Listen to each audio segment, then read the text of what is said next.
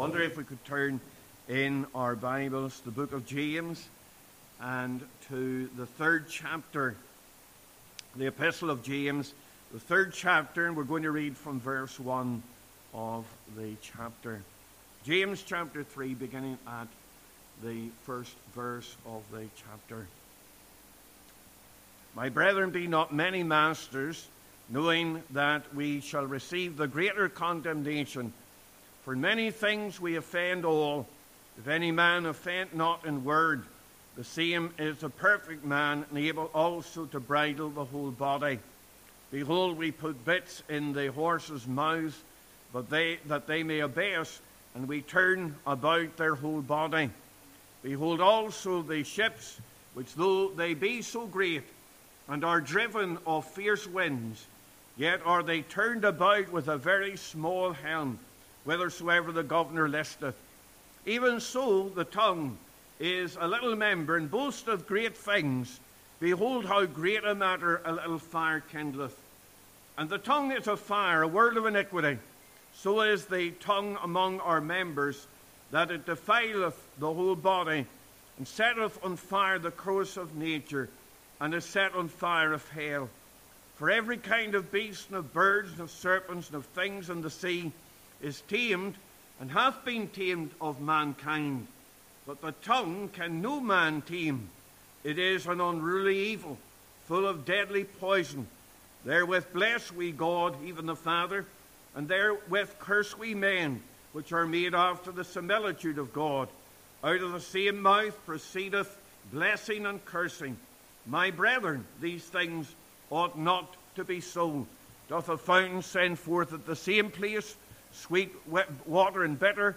Can the fig tree, my brethren, bear olive berries? Neither either a fine figs, so can no fountain both yield salt water and fresh. Who is a wise man and endued with knowledge among you? Let him show out of a good conversation his works with meekness of wisdom. But if ye have bitter envy and strife in your hearts, glory not and lie not against the truth. This wisdom descendeth not from above, but is earthly, sensual, devilish. For where envy and strife is, there's confusion in every evil work. But the wisdom that is from above is first pure, then peaceable, gentle, and easy to be entreated, full of mercy and good fruits, without partiality and without hypocrisy. And the fruit of righteousness is sown in peace of them that make peace. Amen. We know the Lord will add his blessing to the reading of his word again in our meeting. Let's unite together at the throne of grace in prayer. Our loving God and our gracious Father in heaven, we thank thee that we are able to come and to read the practical instruction that God brings in His Word. We thank Thee that Thou art not just uh, uh, interested in the higher things and the great matters of eternity. Lord, we thank Thee that Thou art interested in the very practical and down to earth things that uh, are uh, those things that come against us day by day. And we pray, Lord, even as we think about these things, we think about the tongue here in our meeting, we pray, gracious God, that thou must give us those lips that speak praise for God, those lips that might be edifying to those around about us, and not those uh, lips that tell tales and prattle and uh, do evil with our tongue. Lord, we pray that our tongues might be the instrument of spreading the kingdom of God and the gospel of our Savior, the Lord Jesus Christ. Be with us now, we pray of thee. For it's in Jesus' precious name I would ask these things. Amen. Amen. Now, we've been looking over the last few weeks at some of the things that will cause trouble to God's people. And we've been thinking about some of these uh, things that will. Uh, hinder us in our Christian walk and those things that will bring grief into our lives. We thought about temptation. We took a couple of weeks to look at the problem of temptation.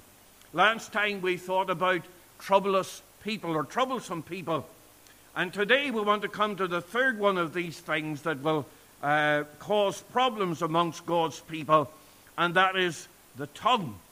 On a windswept hill in, the, in an English country churchyard stands a drab slab of grey tombstone.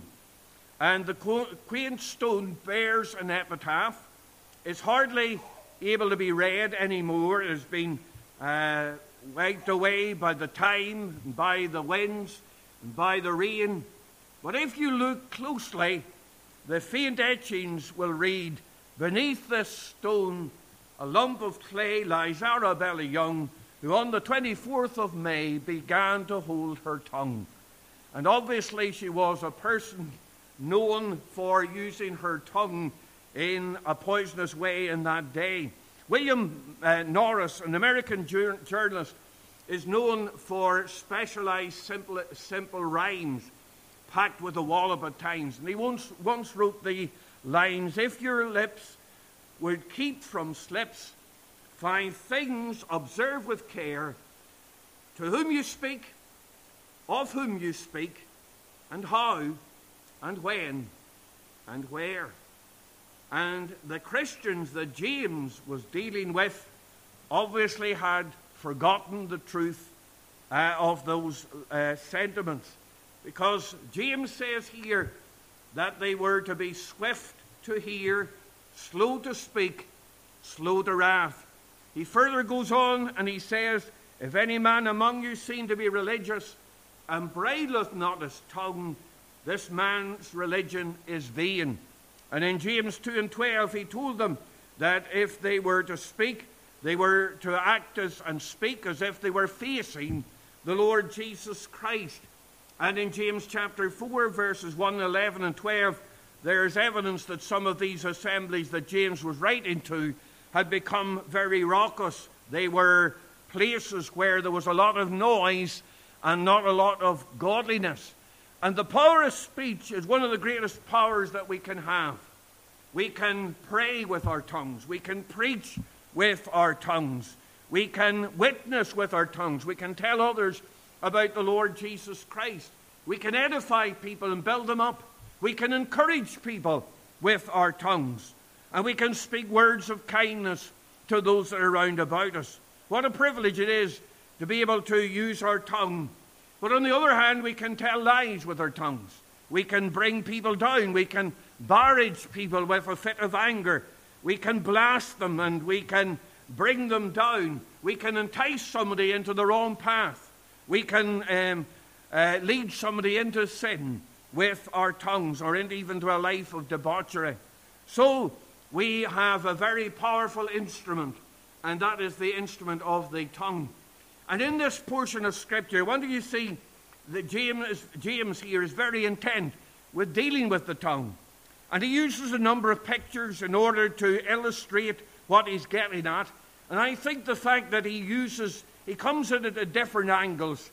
And the fact that he comes at it at different angles is an indication of the importance with which he regards this thing. And we think of what he says here in this portion of Scripture. And in other portions of Scripture, Proverbs 15, verse 2 says, The tongue of the wise useth knowledge aright, but the mouth of fools poureth out foolishness. And you'll see here that James says in verse 6 that the tongue is a fire, a world of iniquity. And it says it defileth the whole body and setteth on fire the course of nature. So this is something that we need to get hold of. It's something that needs to be set right in our lives. If we're misusing the tongue, if we're letting the tongue run away with us, then we are in very great danger indeed. So I want us just very briefly see something about the right and wrong use of the tongue as James speaks here in other portions of Scripture that we will turn to. And first of all, I want you to see the restraint of the tongue. Look at verses 2 to 4, and he gives these different pictures here. He says, If any man offend uh, not in word, the same is a perfect man, and able also to bridle the whole body. Behold, we put bits in the horses' mouths, that they may obey us, and we turn about their whole body. Behold also the ships, which, though they be so great and are driven of fierce winds, yet are they turned about with a very small helm, whithersoever the governor listeth. And we learn some things about the tongue there. We can see that the tongue is small. He speaks about putting bits into a horse's mouth or a small helm. And he says here, even so, the tongue is a little member, and it is so small. And that's why we often take it for granted. It's hidden away. Many creatures have uh, bigger tongues than we have. Uh, we think of the tongue of the blue whale, it measures 5,400 pounds. It is uh, 385 stone. It is a massive thing. But our tongue, at best, probably is about three inches from the back to the front, and yet it causes so much bother.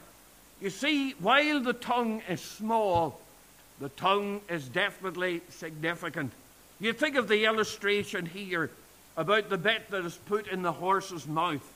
And you think of even of the funeral of the late Queen and the uh, men that were riding on their horses and how they would hold those great animals with their reins and the bit that was in their mouth.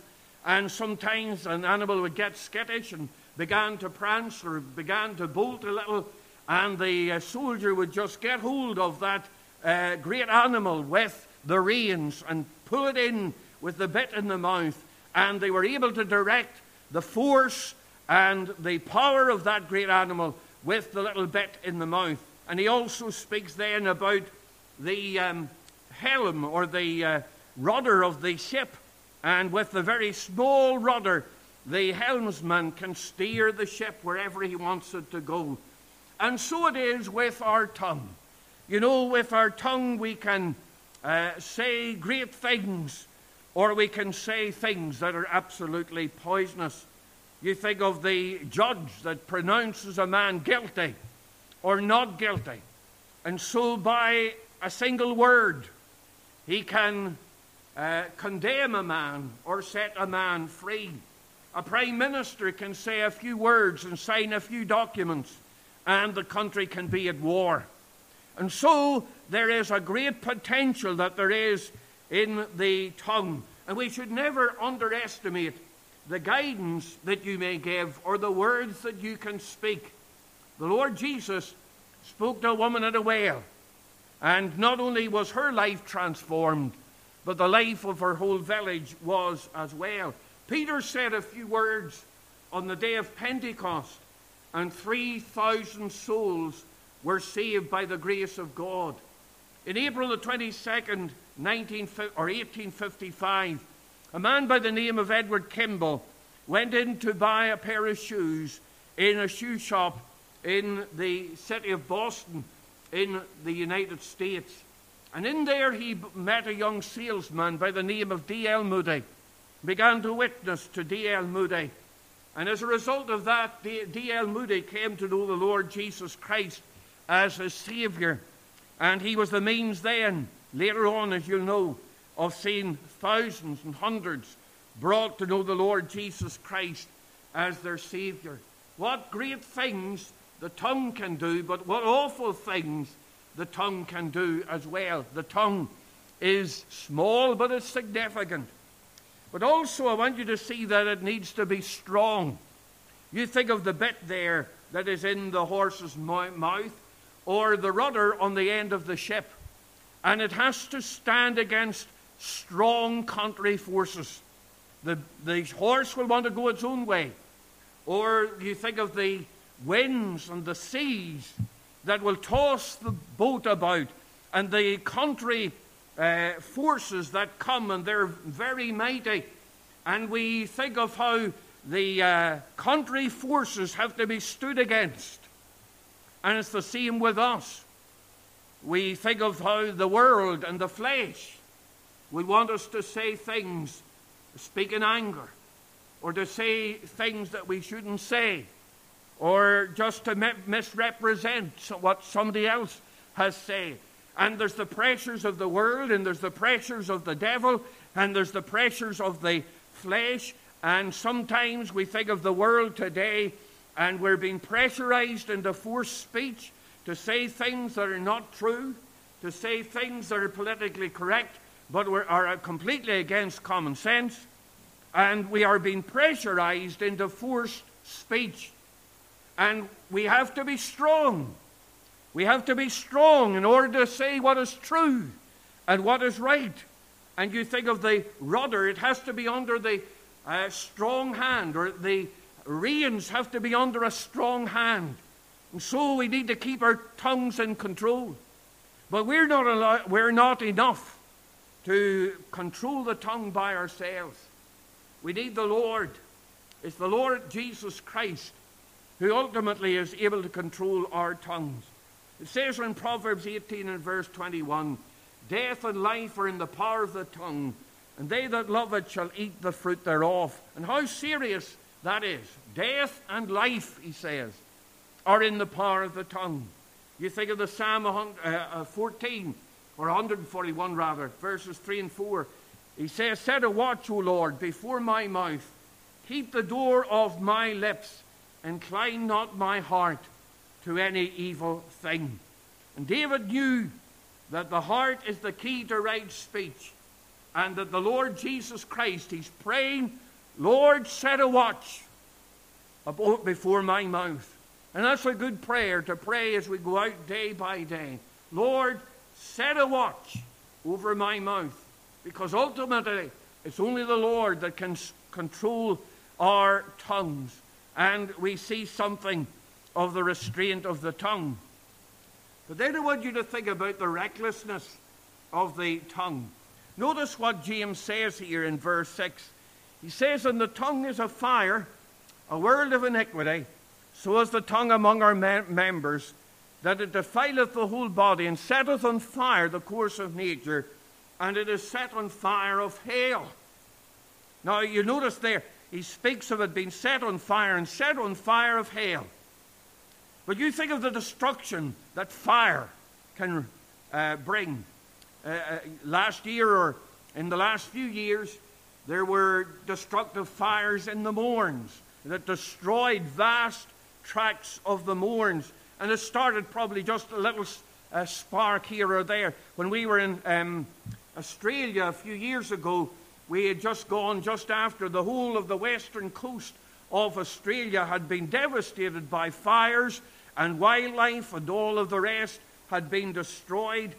You think of um, London in 1666, the Great Fire of London, and the great destruction a, a fire started in a bakery in a very simple way, but it devastated the uh, wooden buildings, the sort of Tudor buildings of London, and great tracts of the city of London were destroyed. 70,000 70, of the city's 80,000 inhabitants lost their homes. There was a small death toll, but maybe the death toll was underestimated. But there were 13,000 or 13,500 uh, houses destroyed, 86 or 87 parish churches, uh, St. Paul's Cathedral, the Bridewell Palace, the Customs House, so many of the great buildings of London were destroyed just by one fire. It is estimated that 8.5 million acres were destroyed in 2014 by a fire in the Northwest Territories of Canada. And so we see the devastation of a fire. And this is what the Bible, this is what the Spirit of God likens our tongues to. You can set on fire some situation. You, you can use your tongue and you can cause devastation in a church or in your family or in your situation. We need to be very careful with our tongue. It says in Proverbs 15 and 1 a soft answer turneth away wrath, but grievous words stir up anger. The fires of discouragement, the fires of lies, the fires of gossip. And you know, we can use our tongues in many destructive ways. You think of flattery, for example. It says in Proverbs 26, verse 28, a lying tongue hateth those that are afflicted by it, and a flattering mouth worketh ruin. What is flattery? At the end of the day, it's lies. There are people that like to be flattered. There are people that like to have excessive praise put upon them, uh, praise without merit. And they love that kind of thing. But I want you to see that the Bible strongly condemns false flattery. It's lies. It's, he says, as Solomon says uh, uh, uh, in, in the book of Proverbs, he that hateth dissembleth with his lips and layeth up deceit within him. He says, When he speaketh fair, believe him not, for there are seven abominations in his heart. And again, I want you to underline the way that the Bible speaks about what we do with our tongue abomination, set on fire of hell. It's deceit. And so we can flatter and we can say things that in, in the end are lies, flattery. You think of talebearing and gossip and how the Bible warns us against gossip, against talebearing. If you look there in verses 7 and 8 of the portion that we read, it says, For every kind of beast, and of birds, and of serpents and of things in the sea is tamed, and hath been tamed of mankind. But the tongue can no man tame. It is an unruly evil, full of deadly poison. We love the gossip. We love to get the news, spread the news, get uh, whatever is new. But we need to be very careful that we're not passing on slander or, misrepresenting somebody else because we can be passing on a teaching of lies. The book of Proverbs again says, Proverbs 10 and verse 18, He that hideth hatred with lying lips, and he that uttereth a slander is a fool. So we need to be very careful, and God is against gossip and slander. Proverbs 17 and 9 again, he that repeateth a matter separateth very friends. And we need to be very care- careful then about what we repeat and what we say. What about strife and anger? Angry words. Maybe somebody's given you a verbal black eye in the past. I remember once a girl launching a tirade against some people, and if they had wanted to, they could have uh, set that girl down. She was only a small, slight little thing, and they could have um, pushed her aside, and uh, they could have um, uh, shut her mouth for her, really, if, if they had wanted to. But such was the tirade of anger that she was bringing against them that she, they were almost cowering before her. And we need to watch anger.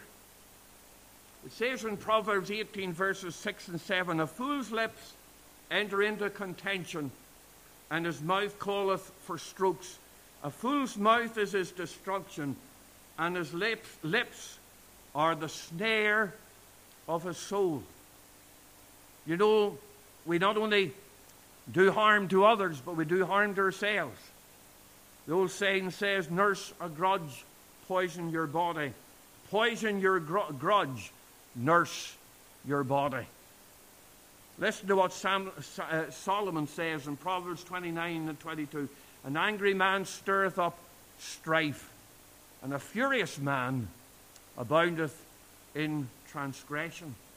And so we think of anger, how often we let anger run ahead of us. Anger get control of it. And it's so very easy to be very angry against others that are around about us. And we need to be careful about angry words. We need to let the sun go down upon our wrath. But then there's something else that we can do with our tongues, and that's reckless and foolish talking. A fool sometimes will feel compelled to speak when they should be silent. A, a, a, fool sometimes gives his opinion when he should not give his opinion. Proverbs 17, verses 27 and 28 He that hath knowledge spareth his words, and a man of understanding is of an excellent spirit. Even a fool, when he holdeth his peace, is counted wise, and he that shutteth his lips is esteemed a man of understanding. I remember a man who was in a dispute And he um, uh, got all, the verdict was about to be given.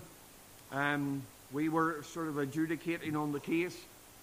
Um, it was brought before the session, and the man was ready to leap. Now, the, the verdict was going to go his way if he had, if, if he had had patience and waited for the verdict. But he was so convinced that the verdict was going against him that he just uh, leaped in there. And I said, just wait a minute. Uh, just listen a little while, and you'll hear the rest. And sometimes we can jump in and run to conclusions and jump to conclusions that we shouldn't jump to. And we can let our tongues run away with us. Something else profanity and vulgarity. We live in a day when the airways are full and polluted by bad language that we hardly even know that it's so. I wrote to the um, uh, broadcasting authorities, um, the, the body that um, does the film classifications, and they give a U classification, which is a, a classification which is for everybody.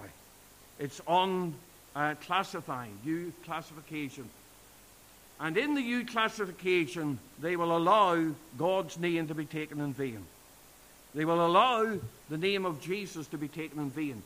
And when I wrote to them about that, they said that they've done uh, surveys and in this day and generation, people do not count the name of God to be something that's offensive to them when it's taken as a vulgarity. Now, I think we ought to do something like that. I, I have the notion of mounting a campaign against that so that those authorities know that there are Christians that do count it to be an offensive thing when God's name is taken in vain. But you know, we think of Facebook and TikTok and all of these things, and even sometimes those that profess the name of God, they will write OMG. And that's just, um, that's just a, a shortened form of a profanity, taking God's name in vain. We need to be careful about obscenities and taking on the world's form of speech. Something else, lies destroy. In Proverbs 6, verses 16 to 18, it says, These six things doth the Lord hate. Yea, seven are an abomination unto him a proud look, a lying tongue, and hands that shed innocent blood, a heart that deviseth wicked imaginations, feet that be swift in running to mischief, a false witness that speaketh lies, and he that soweth discord among the, uh, the um, brethren. And you'll notice that among the seven things that God hates, three of them are to do with the tongue. Three of them are to do with the tongue. It really bothers our Heavenly Father. Now, at times we look on this as a minor thing. We look at what we say and the way that we say it and the things that we say as a minor thing. But I think I have quoted enough verses for you that speak of abomination and speak of evil and speak of, speak of things that are, uh, are uh, absolutely hated by God. To know that the tongue is something that we need to watch and something that we need to guard. So we see something of the restraint of the tongue and the recklessness of the tongue. But then I want you to see the reeling tongue. And this is the tongue, it's sort of a hypocritical tongue. Look at verses 9 and 10. It reels from one thing to the other. It says, Therewith bless we God, even the Father, and therewith curse we men, which are made after the similitude of God. Out of the same mouth proceedeth blessing and cursing. My brethren, these things ought not to be so. So, this is a tongue that can be sweetness to one person, an encouragement to one person, and then turn round and tell lies and be deceitful to the next person. This is a tongue that's going one way and the other. It's a hypocritical tongue. It reels to and fro. You know that one of the qualifications of a deacon or a committee man is in 1 Timothy 3 and 8, and it says, Likewise, most the, most of the deacons be grave, not double tongued, not given to much wine, not greedy of filthy lucre. And the Bible has a name for this kind of reeling tongue. It speaks of it as being double tongued. And it's untrustworthy. People pleasers are very apt to do this. If you want to please people, you will just agree with what they say. And one might say one thing, you'll agree with it, and the next person comes along and they say something different, and you agree with that as well. That's being double tongued.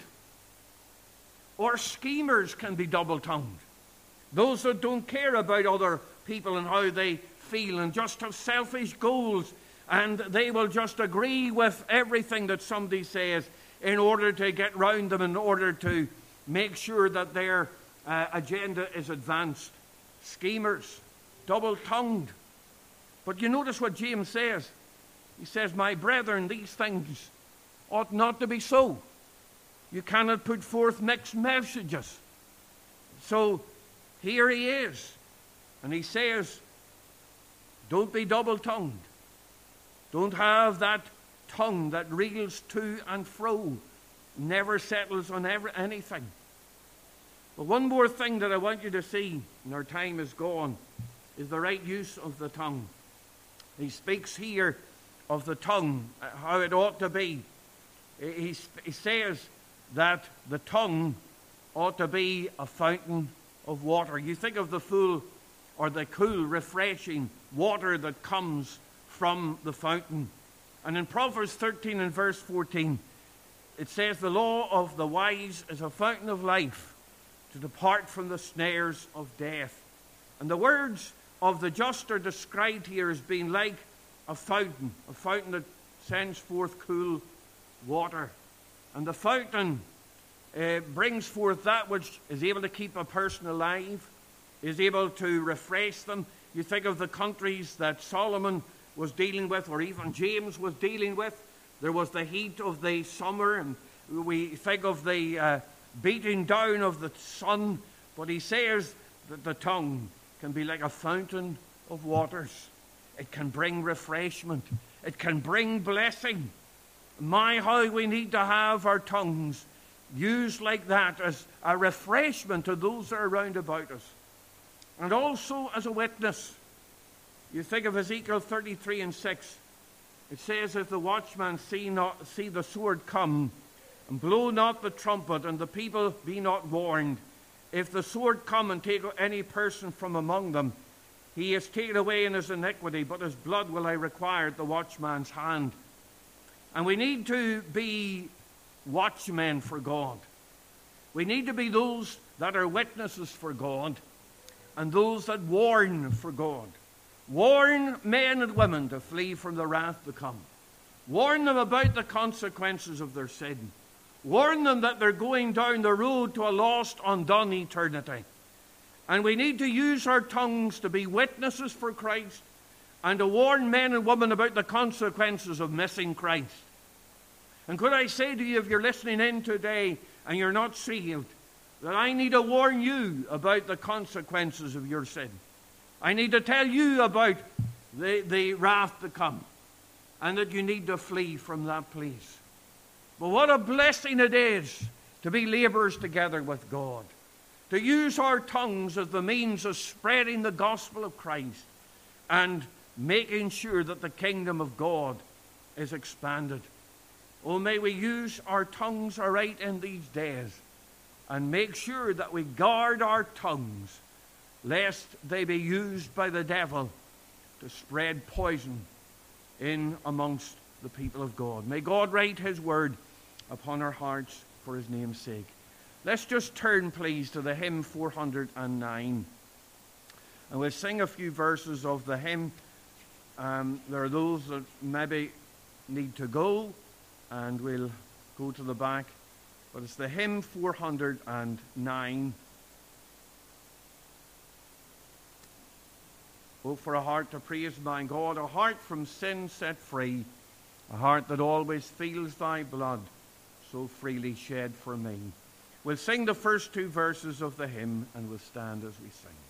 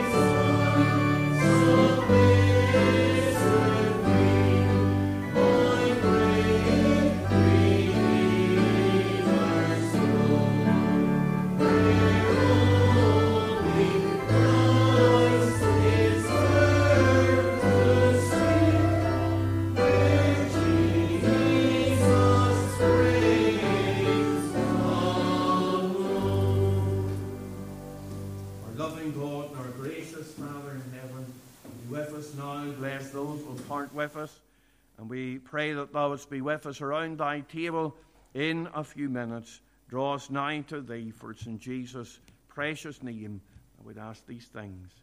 Amen. Amen.